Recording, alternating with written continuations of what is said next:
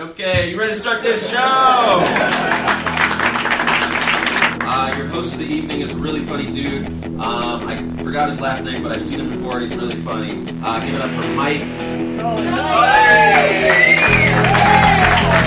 Coming to you live on tape from the lucky 13th floor of a commercial high rise in beautiful Beverly Hills adjacent California. From the studios of Sirius XM West, boasting an obstructed view of the world famous Hollywood sign, this is The Tully Show. I am your host, Mike Tully. Joining me today, a reporter in the Washington Bureau of the New York Times who can be seen in the Showtime series on the Times, The Fourth Estate. Hello and welcome, Jeremy Peters. Thanks for having me. Thank you so much for for making the time and for sharing it with me. Um, so your job, as I understand it, is currently to cover the political right, and I judge that you are not a right-leaning person yourself. Is that fair to say? Well, we try to keep our personal politics out of it. So whenever anybody asks me what I think, uh, I, it's it's really not relevant to how I do my job because my job is to be dispassionate about the subjects that I cover and try to find a way to tell their story and explain to our readers why the people I'm covering believe what they do and how they are working to see that worldview implemented. And if it's a lot easier, frankly, if you just kind of keep your own personal politics out of it. Sure, and that's understandable. What I wanted to ask is I don't know how you personally feel about Trumpism. I, I think I have some ideas. Is it safe to say that your work has allowed you to gain a better understanding of the phenomenon of Trumpism?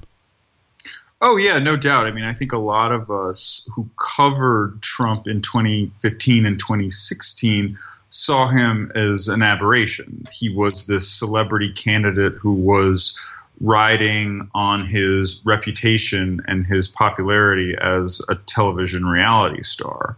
But in fact, he was speaking to a group of people who we I think incorrectly assumed would see him as a joke, uh, that they would see him as somebody who was trying to run for office to enrich himself.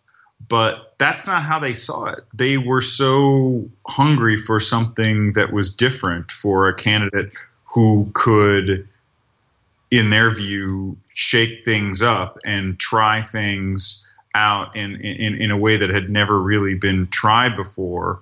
Um, that, that they gambled, and and I think a lot of us covering Trump didn't realize just how deep that desire was to shake up the system, to go with a political leader who was you know, s- such a departure from the way that the kinds of presidents that this country had always picked. I mean, you go back and you look at, at, with the exception of the founding fathers, there was no, you know, it, there was no president we'd ever picked that hadn't been a military commander or some type of senior ranking government official before. Trump was a, a, really a first. He'd never run for political office before. And we saw that, I think, a as a liability in the media when a lot of other people saw that as an asset. Do you think that, uh, do you, looking back retrospectively, do you think that you misunder uh, you underestimated how serious he was about being president. He did sincerely want to be president. It seems to have turned out. Yeah, I think that's fair. I think that we assumed this was an endeavor of personal enrichment or, or, or kind of you know popularity seeking. Um, it was it was not something that we actually thought that he wanted. Um, that he would get tired of it because I mean, let's face it, he does have a, a, an awfully short attention span and then kind of bops around a lot um, and didn't seem presidential, frankly. So yeah, there was there was that as well. I think we didn't really take into account as much as we we should have the fact that he, he, his desire to be liked is is so powerful and overriding that that included wanting to be the president of the United States. Uh, yeah, then they'll have to respect me. Um, do you feel like in talking to Trump's America, Trump's people, that I don't want to say sympathetic, but that you have been able to understand um, the the appeal of him more than you did going in? Does it make sense to you why people respond to him now? Oh yeah, absolutely. It, it, it, it makes a lot of sense, um, and it also it, it, it gives me and I think a lot of the other people who've covered him a much more nuanced view of who his supporters are. You know, there, there's a caricature that exists in pop culture and, and in the media of exactly what a Trump supporter is, but you know, you, you you find out when you talk to enough people, you do enough of these these interviews um, in competitive congressional districts where there are people who supported Trump who you would never peg as Trump supporters, and you realize that this is it's it's, it's a much deeper phenomenon than than I think a lot of people give it credit for. Um, so Donald Trump has labeled the press the enemy of the people in those explicit words. Why do millions of people respond to that that blunt of a message about the media? I think for the longest time you've seen conservatives really frustrated with the idea that they're point of view isn't represented in the media and, and, and even worse than that that they're caricatured in the media and that they as they see themselves is, uh, uh, is not accurately portrayed in the media. So you have that kind of you know that, that, decades long resentment. Um, but but what Trump I think brought that brought out that's that's different than that that that that's you know much more insidious than that is that the media wants to take away what you've earned politically. They want to defeat your candidate. They want not only that, that, but they want to see him impeached. They want to snatch away this victory and reverse it. And that's really powerful. And I think that speaks to the, the sense that, that a lot of Trump supporters have, the sense that Trump certainly feeds himself, that the institutions that, that that that are out there that are supposed to eh, protect and and, and educate society, uh, you know, it, it, these these traditional standard bearers um, are not only not representative of the people, but that they're corrupt themselves. And this is the whole rigged system that Trump talks about uh, all the time. And, and, and he made the media a part of that. And and I think it was eye opening for a lot of reporters like myself to see that there were an awful lot of people who were willing to believe that that's what we did. I mean, if you if if, if you watch in the Fourth Estate, you'll you'll see in the fourth episode this scene when I go to Alabama to cover the campaign of Roy Moore, who was running for Senate in, in, in, in the state at the time, and a big part of his message, a big part of his appeal was that the media, the, the, the liberal East Coast elite media, had made up, had fabricated entirely this story that he had preyed on girls as young as 14. And people really believed that when he said that. And I think that, you know, as, as, as, as appalled as I was on a certain level to, to, to hear that, um, it also really spoke to the level of mistrust that an awful lot of people have in the media. And, and and and you know that's just part of this overall mistrust that they have in you know the, the so-called elite institutions and, and really in the government itself if I can play devil's advocate, what do you say to somebody? So when the Russia stuff first starts coming up, you know, somebody, you know, a, a, a, liberal's dream at that point is that they're going to uncover, I don't know, phone records, emails between Vladimir Putin and Donald Trump. And I'm well aware that there's all sorts of um, pretty compelling evidence out there that, you know, uh, Robert Mueller still and other people are still sifting through. But what do you say to someone who says, well, you can find some unsavory shit at the fringes, apologies for my language, um, at the fringes of any political, you know, candidate, any political campaign. There are just some people who will never accept that Donald Trump was it was the will of the people for him to be the president, and they're just going to come up with enough facts to create the narrative to destroy him.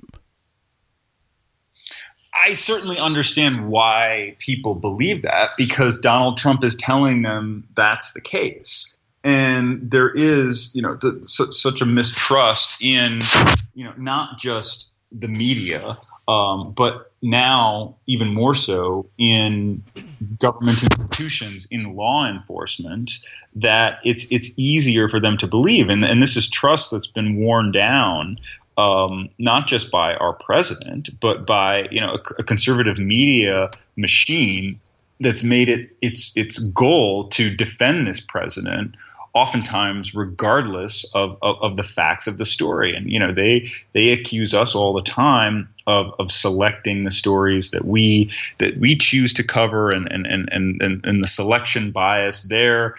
But you know they do the same thing and ignore stories that are unflattering of the president and deflect to stories about Hillary Clinton and, and her supposed corruption and, and, and, and, improper behavior. And I'm not saying that that doesn't exist because certainly the New York Times has, has, has covered that and taken a lot of heat from the left for covering that. But, you know, I, I think that their argument falls apart when, when, when as soon as you pose them a question of you know well, so so would they cover something unflattering about Trump? And you know, in, in my experience, in, in, dealing with most of these news organizations on the right, their job, as they see it, is basically to exonerate the president. And and and, and they wouldn't say that outright. They would say that well, our job is to cover the stories that that that the mainstream media is not covering. But often those stories are really just like cooked up, misleading disinformation about the true status of these investigations that are going on. I wouldn't debate the fact that it seems to me I, am I'm, I'm from New York. you know, there's a lot of media that's in big cities and cities lean blue. Fine, the mainstream media has a lot of liberals in it, um, and a lot of people from privileged backgrounds. I wouldn't debate that, but I mean, is Fox News if it's not currently the biggest news channel on television. It's it, it has been and it probably will be again. It's so funny to me, just as an observation, that the mainstream media, the mainstream media, when that's a dominant force in the mainstream media.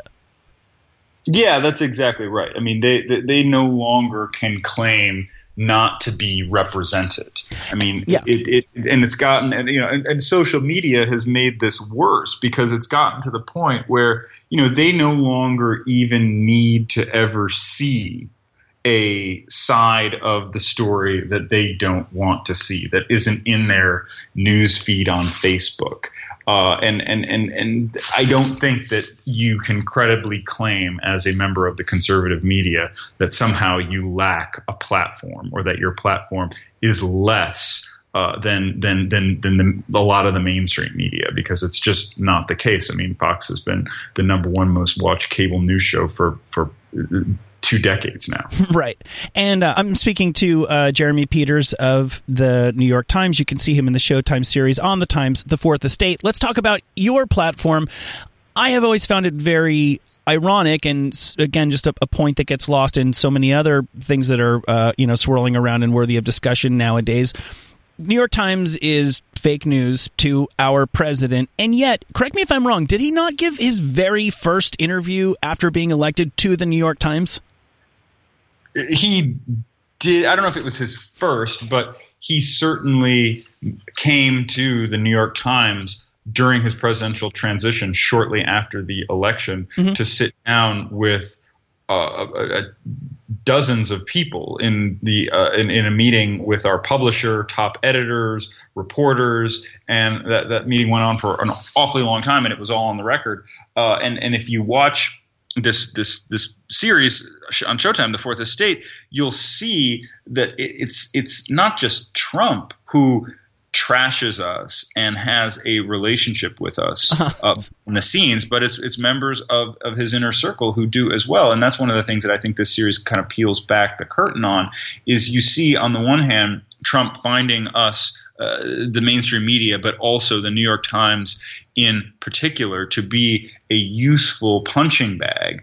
But then he also sees us as a, useful megaphone platform for his ideas and seeks a certain validation in our coverage.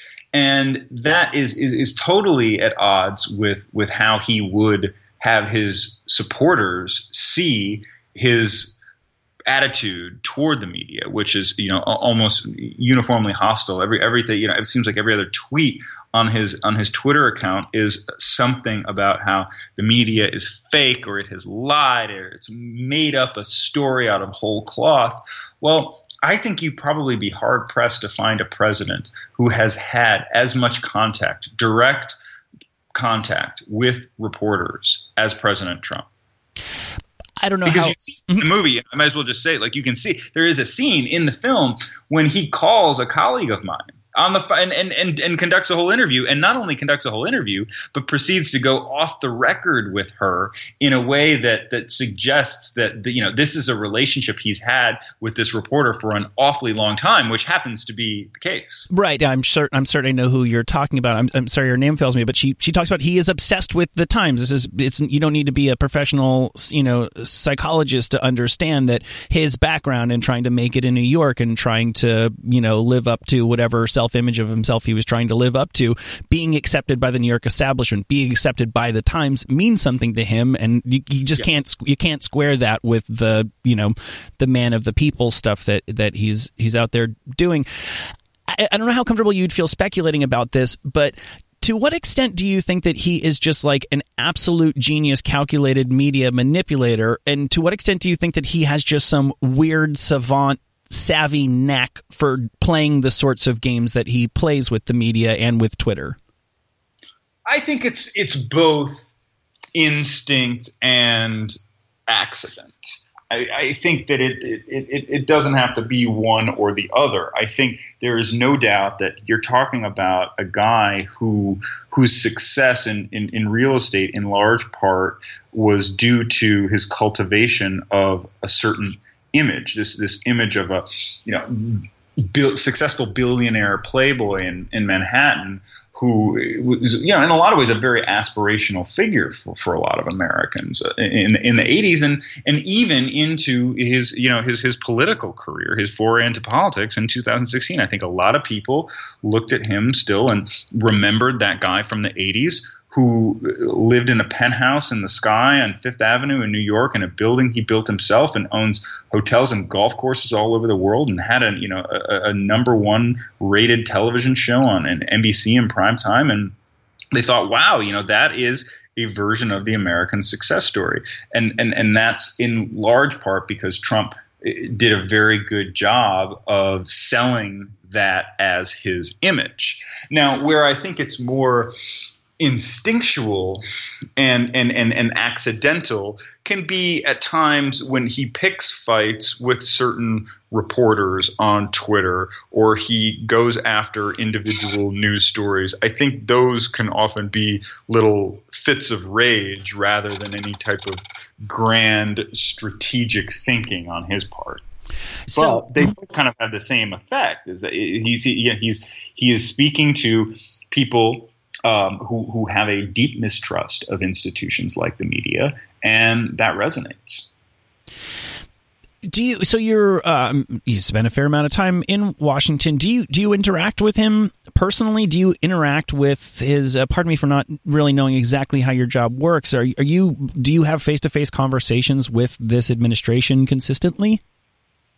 With members of the administration, yes, I, I do. Um, with Trump, it's not. I, I, since I stopped covering him as a candidate, you know, after the election, um, and and our White House reporters uh, cover him on a day to day basis. I've not had a direct contact with him. I interviewed him though one on one during the campaign several times, and I've interviewed him you know, consistently over the years when I was a reporter in New York working for the Times, um, uh, going back to oh 2008 2009 so yes I've, I've, I've gotten to know him quite well over the years I, uh, do, I mean, I feel like with the guy, it is what you see is what you get. But do you feel like having taken, you know, the personal measure of the man that you, you have any insider read on him that the general public does not?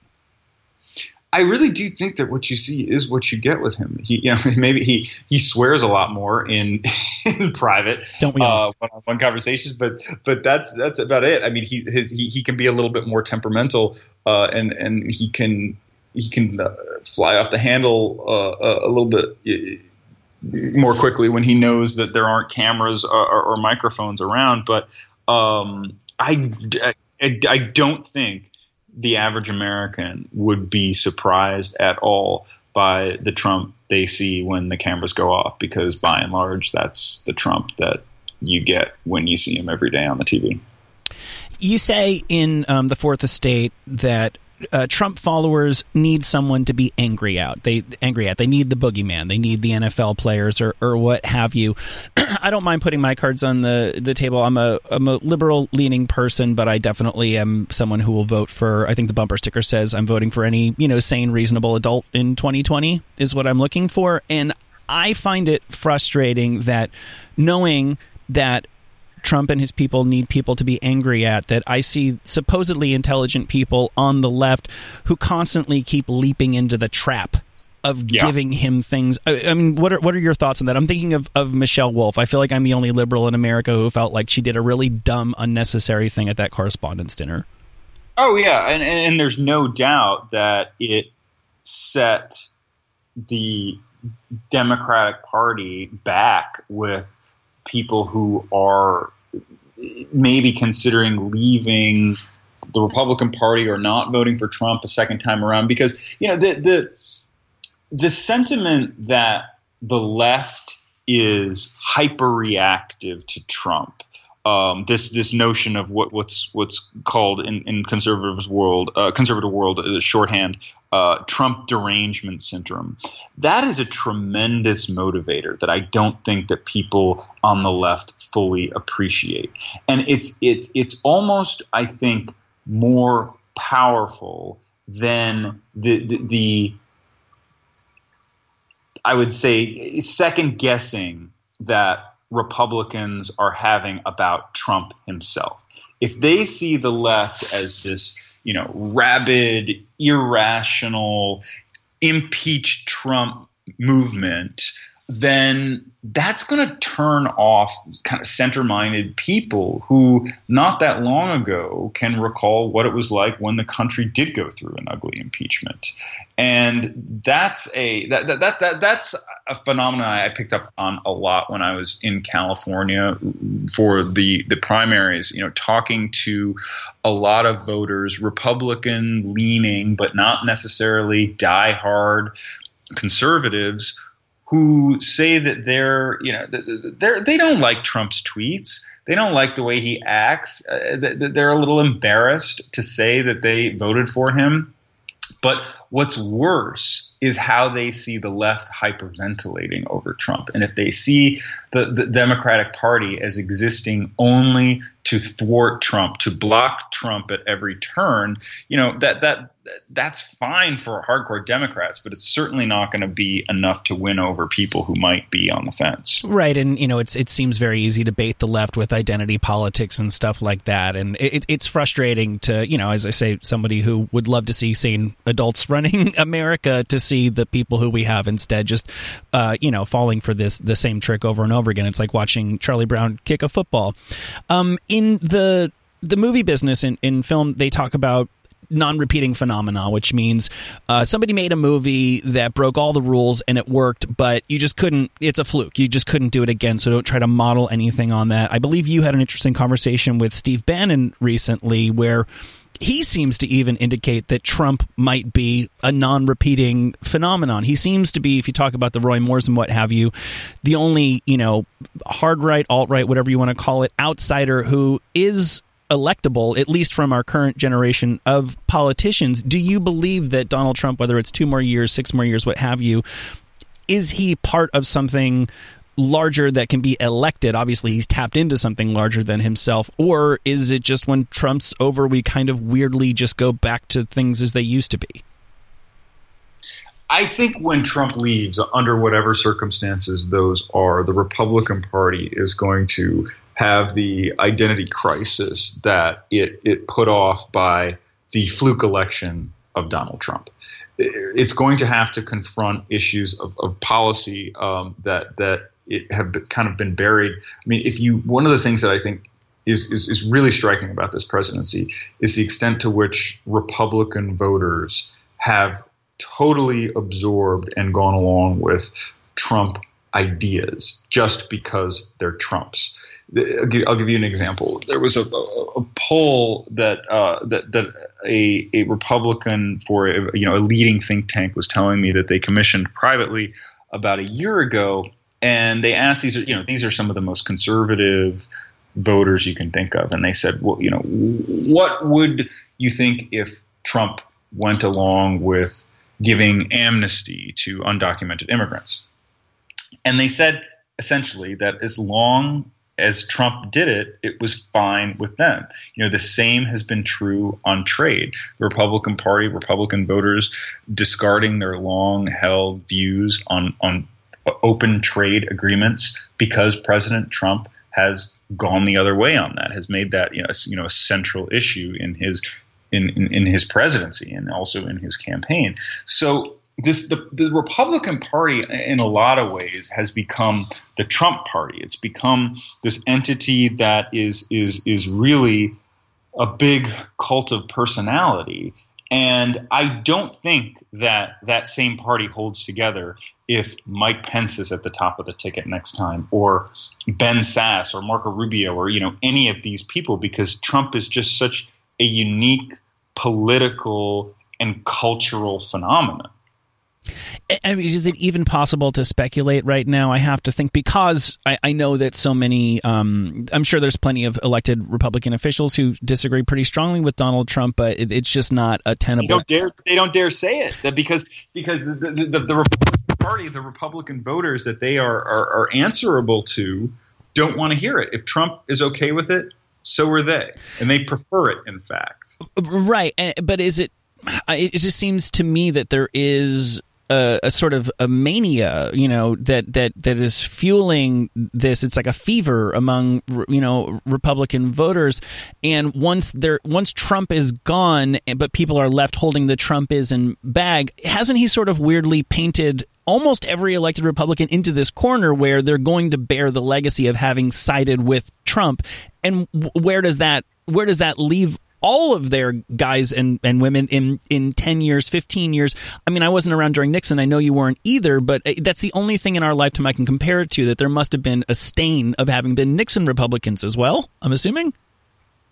Yeah, I think it, it, it was different because Nixon wasn't as much of a, a cultural force, right? I mean, he wasn't. yes, he was the leader of the party. He was the president, but you know, I mean, it, it, it, Nixon didn't have the the party and its voters wrapped around him in, in, in, to the extent that Trump does now. He also didn't have the benefit of a, a you know a closely aligned media machine that was defending everything he did. He certainly had the political component. You know, he had the, the leaders on Capitol Hill, you know, the, the, the rank and file Republicans, you know, in, in, in state legislatures across the country. Um, but I think that when you when you add in that media dynamic, it's it's something that that really changes and has changed the equation for Trump because it gives him a much more powerful media megaphone. And, and it's it's also something that's just been it's it, media is so constant now and people are are, are forever reminded uh, that he is our president and kind of forced to defend that or or or or, or argue it um, on one side or the other. It's it's really kind of like unlike anything we've ever seen. Not just because of the the, the, prol- the proliferation of media outlets and and uh, coverage on all sides of the issue, but because this president is always on them. He's constantly in our ears, on our television sets, on our phones, in our Twitter feeds. He won't go away. And I think that's kind of created this, this, this, it's, it's really heightened this, this sense that it's, it's much more personal with Trump. Your, your, your political beliefs became much more personal when you have to constantly. I'm speaking about Trump supporters here. You know, when you have to constantly defend him to your friends uh, because that's all they're hearing about from the other side because their media echo chamber is is is just as loud and just as constant. Um, I know, I know. I have to let you go. I, just have a couple more questions. Um, do you consider the Trump voters that you interact with to be post truth? I think a lot of them have a misunderstanding about what people like me do, and that is directly because of President Trump's distortion of us as fabricators, as liars, as fakes. And you know, when when he says that, that carries tremendous weight, and it, and it, and it, and it could cause tremendous harm to institutions like the New York Times, uh, because you know, let, us face it, the media didn't really have a great reputation to begin with. Um, I think that that there are a lot of people who are willing to take the president's word at that. They're, they're just as they were willing, you know, as, as, as you see in the in the Fourth Estate, to take Roy Moore's word for it that the Washington Post was lying when it reported that that he had preyed on young girls. Um, I think that that's not all of them. It's hard for me to say. I wouldn't put. I wouldn't quantify it. I wouldn't put a number, a percentage on it because I just honestly don't know how many people are you know post truth um, in, in Trump's constituency but it's it's it's certainly a lot of them who you know for, for whatever reason for loyalty to him for you know hatred of of you know so-called elite institutions um, or uh, you know for uh, uh, just a through a misunderstanding of of what the situation really is uh, and, and the role that that entities like the New York Times play in society they they, do believe it they they believe Trump yeah, I mean, I think it's it is bigger than him. I don't know that anyone's going to be able to channel it in the way that he has. But uh, as I said at the start of this, you know, there's there were millions of people who were he didn't he didn't do a magic trick. He was tapping into a sensibility that they already possessed, and maybe he exacerbated it or you know extended it. But right. what do you see as the way forward for now that we know that there's a, a a portion it's in I don't know ten percent, thirty percent, I don't know of the voting population for whom facts and truth don't mean what we thought they meant. What is the way forward for the responsible media like the New York Times?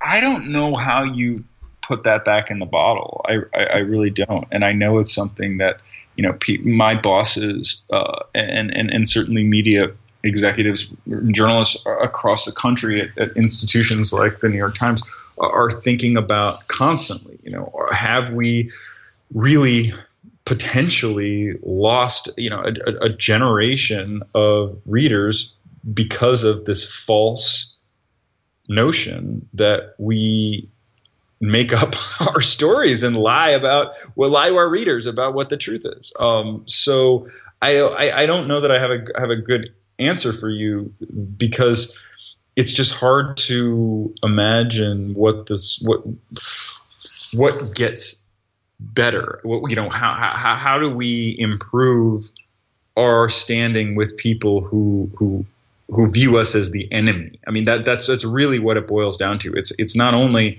that they think we're biased or you know the media bias has been a longstanding problem that that that you know, we have had to overcome forever and, and had to combat. Um, it's different when the president of the United States is saying that you're a liar. And that takes some time to get over. How much time? I, I, I just don't know. Personally, how concerned are you about the future of American democracy? I think American democracy is a lot more resilient than any one president. Uh, that, that's the way the system was was set up. Um, that's that's why it's it's endured for as long as it has.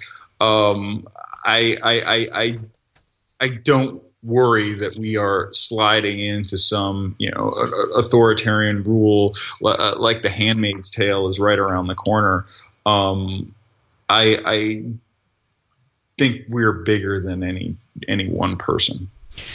Well, that's a positive note. So it's as good a place as any to uh, to leave this off. Thank you sincerely for your time. Thank you. Uh, listeners can read your work in the Times. They can see you in the Fourth Estate on Showtime and Showtime on Demand, and they can follow your Twitter, which is at JWPetersNYT. We're back on the Tully Show. Thanks again to Jeremy Peters of the New York Times for graciously spending some time with us. We are joined once again by Kevin Kraft. There's a joke you like to make when you follow other guests on this show that I'll I'll thank you to not make this time. Seeing as how we've got a more dignified guest than usual. Do you not know what I'm talking about? Uh, I, I know what you're talking about. I did that to him in the elevator. he was on Skype, you son of a bitch. You never even saw him. That's true. I texted him the. uh I'll just spell it out. The fart. Yeah, yeah, yeah, yeah. I knew I couldn't stop you. I could, could only contain you. Can you hear me? Because my headphones aren't working. Oh, really? Yeah. How important are those anyway? You can check on. There's another pair over there for the other. Oh, here we go. They just have to be turned all the way up. Yeah. Blast yourself. Ah, this building. Uh, we're going to a new place. I know. I'm excited. I am too. This place scares me. I don't like being here. Wait, the place where we currently are? Yes. I'm afraid we're going to get crushed in a earthquake. Because we're up high by LA standards. Yes. We're not going to a like a bungalow. You realize? I know. But we're going to be a few floors down. yeah. What difference is that going to make? Do you, what, do you like? I'm not going I to don't know, Jason Bourne maybe? you. Come on, like fourth floor. You think you just feel that distant rumble coming, and you see the earth rippling all the way from like the ocean coming towards us from Santa Monica. and Uh, no, you just, if- you just fucking leap out on the fourth floor. If we're getting hit with like a San Andreas shit where the where the actual earth ripples, Yeah. yeah, I'm not exactly concerned about a couple of floors. But what is this place like 19 stories? I feel safer in an 8-story building than a 19-story building. I, I think that that I'm glad that you feel that way, but I think that that might be not that might not be a triumph of logic. Where however logic fits in as long as I'm more comfortable, I'll I'll take it. Um, what's what's new with you? What's going on? I mean other than my disaster of a butthole, Yeah. uh kind of the same old shit. Uh been been getting some really good feedback on my writing as far as positive things. I know I don't mention those very often. Screenwriting? Yeah. What are you working on? Uh, I've got a couple of screenplays that are making festival rounds Mm-hmm. and getting, you know, those little palm frond things that say like offic- official selection of Sundance. Yeah, I really like it when you um they um the the movie publicity machine hacked that one really really quickly because you can put a palm frond on any festival. And Yeah, I always which I'm learning now because I've got a bunch of them. I love when, uh, yeah, when like an art film comes out. It was more of a '90s thing. Like not all palm fronds were created equally. It was Yeah. the, it was the new the new blurb. Pretty much, yeah. it's Um, like now now when you go when you see a commercial for a movie, it'll be like spectacular, awesome, and then the whole screen fills up with like one or two word reviews. Yeah. and if you pause it, it's fucking Twitter handle saying that. And it's just random Twitter handles. It's people with like two followers. Well, it's probably people that are made up because I don't think a lot of actual human beings go on Twitter to tell their friends that uh, uh, uh, tag was spectacular. yeah, and It's just not an adjective people are going to throw around for pablum like that. yeah, yeah, and I'm sure when at Queefmaster69 tweeted outstanding, Yeah. it might not have even been referring to tag. That's a fair point. As long as Queef Masters just used the word. and that guy seems fairly excitable. Yeah, we need to get Ronan Farrow on this. Super journalist Ronan Farrow. It's funny you mention that because I went and saw Peter Pan in a um, in a park over the weekend with my family, and they had a big poster for the 65th anniversary of Peter Pan, and you know, perfect round number to celebrate 65 years Yeah, why not? Yeah, and they had a blurb, And it was just like a timeless classic for the generations. And I was always Queefmaster. It was not. I don't think Queefmaster has seen Peter Pan in a while. no, it was like my big fat mommy life blog.com. Why would why would It you was- even need that? Like It was on a it was on a Disney poster. Disney selected that. That was the best blurb they could get for Peter fucking Pan. Oh my god! And that so wow. So the the cartoon of Peter Pan that's the one that's sixty five now. Is there a live action one? I mean, there's tons of them, but because I, yeah, know Peter. the, the one the one with Hugh Jackman, I don't believe is sixty five. they, but they because the uh, Peter Pan is public domain. It is. Like, anybody can write a Peter Pan. My roommate is, is has written a Peter Pan story. What's that all about? I don't know. I guess there's something you don't want to know. it is. I was actually reading about the public domain of Peter Pan because in the opening credit, maybe you know this, in the opening credits of the classic animated film, it says that it's based on a play by the guy. I think it's J. M. Barrie, who's a Scottish playwright. And um, but they got permission to do it not from him. He was dead from a children's hospital in the UK. And it turns out that the guy who wrote Peter Pan, it was, I think, a short story and then a play and then a novel, bequeathed the rights to a children's hospital. Queefmaster. Yeah, I know, I know. Yeah, as soon I as I to. started the word, I regretted it. and so it was a. I was actually a. I was. I couldn't figure out a dollar figure. I was wondering, first of all, how much the original licensing was worth in the fifties or sixties, whenever they made Peter Pan, and then how much it's been worth over the years Yeah. but it's sort of beautiful that the guy who wrote Peter Pan gave it to a children's hospital and the success of the Peter Pan Disney franchise has been, you know, helping sick kids. Yeah. But the problem is they knew all along that the stories were written in like 1910 and all along they knew that you know, who it's 70 years, 75 years it was set up so that it was supposed to be for two generations of progeny that the person who makes the thing makes money off it, and then their kid, and then their grandkid, and then it goes into the public domain. and Oh, I didn't know it was like the stipulation was gen- generational. I thought it was no, it's, like it's, it's an it- time. it's an amount of years, but that's it was the idea. It's seventy or seventy five years. Oh, it was okay, so intended that's- to be for about two Gotcha. generations of a family, and then it goes into the public domain. And the somewhere along the way, there was a prime minister of England whose wife um, impelled him to just break the law and give this children's hospital eternal rights to. There is Wow. there i- yeah the the copyright can't lapse in England. Ah, so, So, if everybody people else. if people crank out new stage play, if anybody puts on a stage production of Peter Pan in England, it's the money still goes to the children's hospital, and why not? But your your roommate doesn't have to worry about that. no. Yeah, or those poor sick kids. Yeah. I wonder if everything that gets introduced into Peter Pan canon is also public domain. Like if I can just go off and make a Rufio spin-off. Well, I mean, who gets to decide what the canon is when it's in public domain? Exactly. That's it. I'm doing my Rufio movie. Hey, I wanted to talk. I have something I actually really want to talk to you about, but you, I've been thinking about something you said about the the Star Wars canon, and I'm really confused because the Star Wars people say I saw Solo. It's okay. I think you feel about the same way. Pretty Yeah. good. B minus, whatever. Yeah. Um, Star Wars people love to say there's just it's an infinite number as big as spaces. That's how many stories we have, and it seems to me like they had Rogue One and they have Solo and they have they're doing Boba Fett. Whether or not that can be done, you hear about Jabba. I hear about um, Ewan McGregor doing some middle period Obi Wan stuff, which Yeah. makes which makes some sense. Yeah. but that seems like a very finite number of stories. And you say, well, no, if you go into the novels, then there are really an infinite number of stories. Yeah, but they also wiped the novels from official canon. Right. Okay, that's what I wanted to ask you about. So why did they? That's dumb. I think what they did because they had a whole thing established with what happens with like Luke, Han, and Leia after um, Return, Return of the Jedi. and I guess they opened up a Jedi Academy, and Han Solo had kids, so I guess they wanted to just wipe all that so they could have full freedom to do the whole Kylo Ren thing, and it's it's very know- unclear. but I don't understand because that seems like that totally jibes with in the movies. Han had a kid that's Kylo Ren, and Luke was training Jedi's.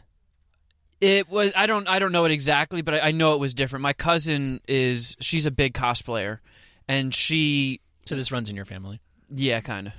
So she she was big on doing cosplay as Han Solo's daughter, I think, and that sh- that character got wiped from canon. Hope Solo. and uh, the the soccer player. so they the I think where it really goes is when you get away from those main characters.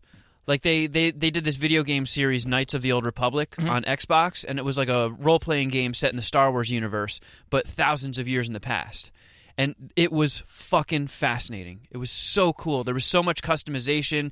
Um, as you develop your force powers, you can choose whether you go Sith or Jedi. You get to construct your own lightsabers, and every little piece you put does something different. And you go to all these different planets and encounter all these different gangs and factions, and it's so cool. And I feel like I'd rather see a lot more stuff of that than just giving the the fucking Bib Fortuna, the guy with those big like fleshy snake globs going around his neck in Jabba's palace. Like Giving him a move- spin-off? Yeah, yeah, yeah. like enough with just scraping the bottom of the barrel with these characters. It Boba comes from Fett's a a- long generation of people who open gates. Yeah, I feel like there's they they they can just veer away from that shit. Do a Knights of the Old Republic movie. Do something from thousands of years in the past. Yeah. There's really cool shit. yeah i'm well yeah cool. I'm i'm rooting for that. Because that's what i always assume like people think that the avenger movies in the past you would say well they've made so many you know avengers iron man what have you they're out, they must just be out of shit to do. Like you know superman ran out of shit within Yeah. like three episodes but it's like well no there's thousands and thousands of comic books. Theoretically there's still you you've barely even scratched the surface of what you can do with these characters Yeah. yeah, because I'm rooting for the. I could kind of care less about the Marvel universe, but um, I'm rooting for Star Wars to stay good. And it's weird to me if you're saying that there are there's an, an endless supply of really good Star Wars stories when we're. I mean, I think they're going to make a solo sequel, even though nobody likes this one. I hope they do. And I hope people give it a shot because I know there were a lot of people that were just bummed out and What being stubborn. because of the guy? I think so. Yeah. Yeah, Also, you know, Han his, Solo face, is. his face wasn't as punchable like in in feature length as it is in a commercial. I agree. And this is a guy who I've seen in. uh He was in that Coen Brothers movie Hail Caesar, which wasn't very good, but Uh-huh. he was great in it. And I remember seeing him in that movie and being like, "Wow, this guy has that just old school Hollywood charm about him." Perfect. Like he's got like a classically handsome face. He's got really great delivery. I I think that guy's an awesome actor, and I hope this doesn't fuck his career. I hope this doesn't fuck the franchise. I would like to see another Han Solo adventure.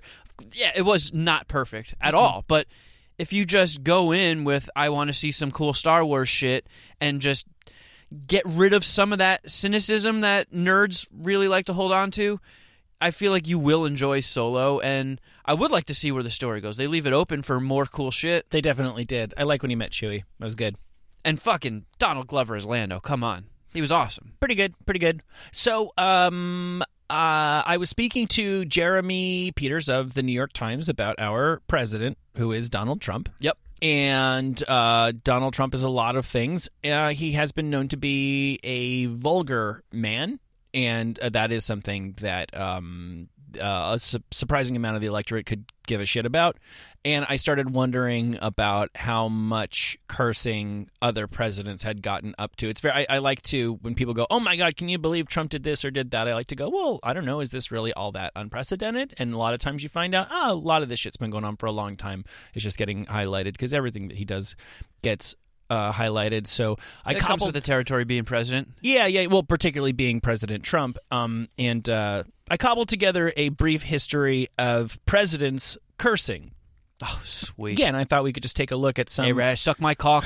the the Kennedy stuff is pretty disappointing because it's not just did they do it; it's just did somebody like write it down.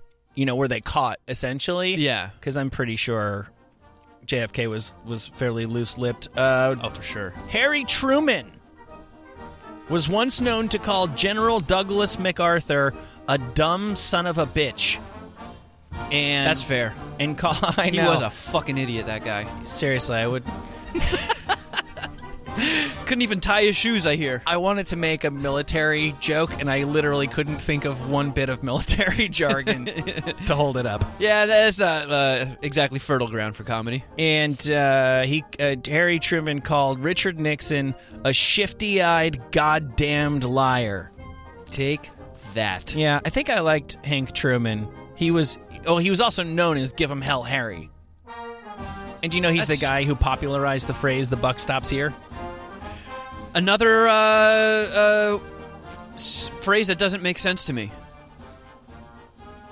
The buck stops here. Well, it makes sense if you accept passing the buck. If you don't know what the buck is in the first place, Yeah. then extensions and derivations themselves. I don't know if you want to look it up. I'm I'm maxed out on screens here, but Like if I just straight up said to you, "The pussy stops here," it's like, oh, so you're the line that girls just call it quits at. No one wants to go near you, huh? well, I'm assuming at some point somebody knew what like buck must have been. A th- somebody said at one point the buck stops here, and people were like, "Ah, yeah, well said, Yeah, nailed yeah. it," because buck meant something to them, or stopping the buck, or passing the buck in a way that it no longer does to us. Yeah. I'm encouraging you to look this up if you have your phone handy. I think I, I'm, I'm picking up what you're putting down, Tully. the uh, oh god, we don't have any time. Fuck, uh, JFK.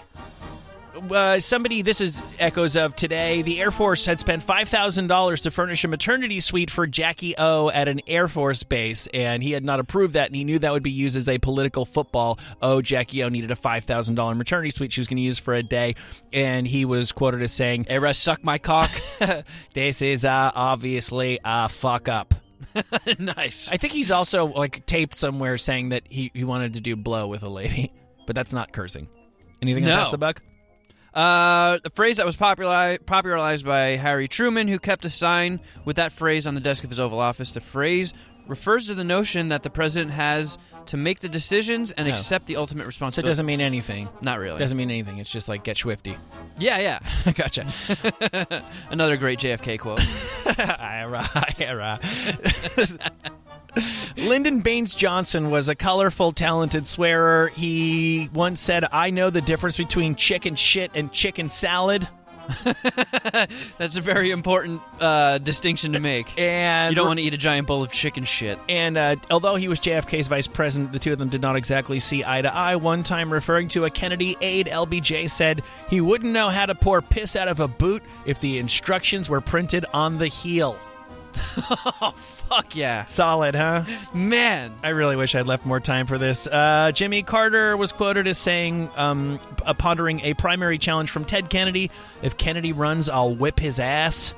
Get him. Yeah. Didn't didn't uh, Lyndon B. Johnson also talk about his, his he needed a, a bigger pouch in his pants for his massive cock and you got you got to give me a little bit more room down by where my nuts hang. Yeah, and by his bunghole. Yeah, yeah, Yeah, he did. Yeah, that was just that's just that's just Tailor Shop talk. Ronald Reagan was known to once say, "God damn it, Pierre," about um, then Canadian Prime Minister Pierre Elliott Trudeau, and was occasionally known to call people SOBs.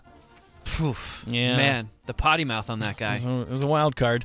Bush Senior, um, uh, well, he had two wives, and he grabbed asses from a wheelchair and called himself David Copperfield. Other than that, completely squeaky clean. uh, Clinton ejaculated on interns and lied about it under oath. Also known to one time say shit. Oh, you know what? Uh, I used to support that guy, and he just crossed the line with Where I draw the line. Bush Jr. called somebody a major league asshole on a podium at a, at a political rally. He said that to Dick Cheney, referring to a New York Times reporter. And he had a hot mic.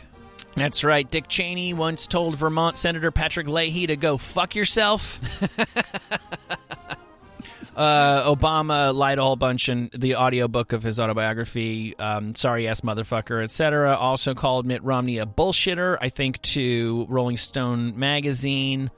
Mitt Romney, not a president, but worth noting that the former Speaker of the Massachusetts House of Re- Representatives recalled the ex governor, Mitt Romney, telling bothersome opponents they could go to HE double hockey sticks. Oh, what a pussy! Yeah. And then no president ever cursed ever again. It's the way it should be. Yeah, that was the end of it. I like that we've grown as a nation. disgusting thing that he said. And I could tell you, I would not use that word. But it's political bullshit. She said he's a pussy. They're ripping the shit out of the sea. We can't get a fucking school built in Brooklyn. You're not gonna raise that fucking price. You understand? I'm going to bomb the shit out of them. Listen, you motherfuckers, we're going to tax you 25%. What's the difference between a wet raccoon and Donald J. Trump's hair? A wet raccoon doesn't have seven billion fucking dollars in the bank. Thank you. You're uh, you're Kevin Kraft. You're at Kevin. Kraft. You're at Kevin Kraft sucks. Are you just Kevin Kraft on Instagram? Yeah. I'm learning every day. Yep. Mad Scientist Party Hour. Check it out.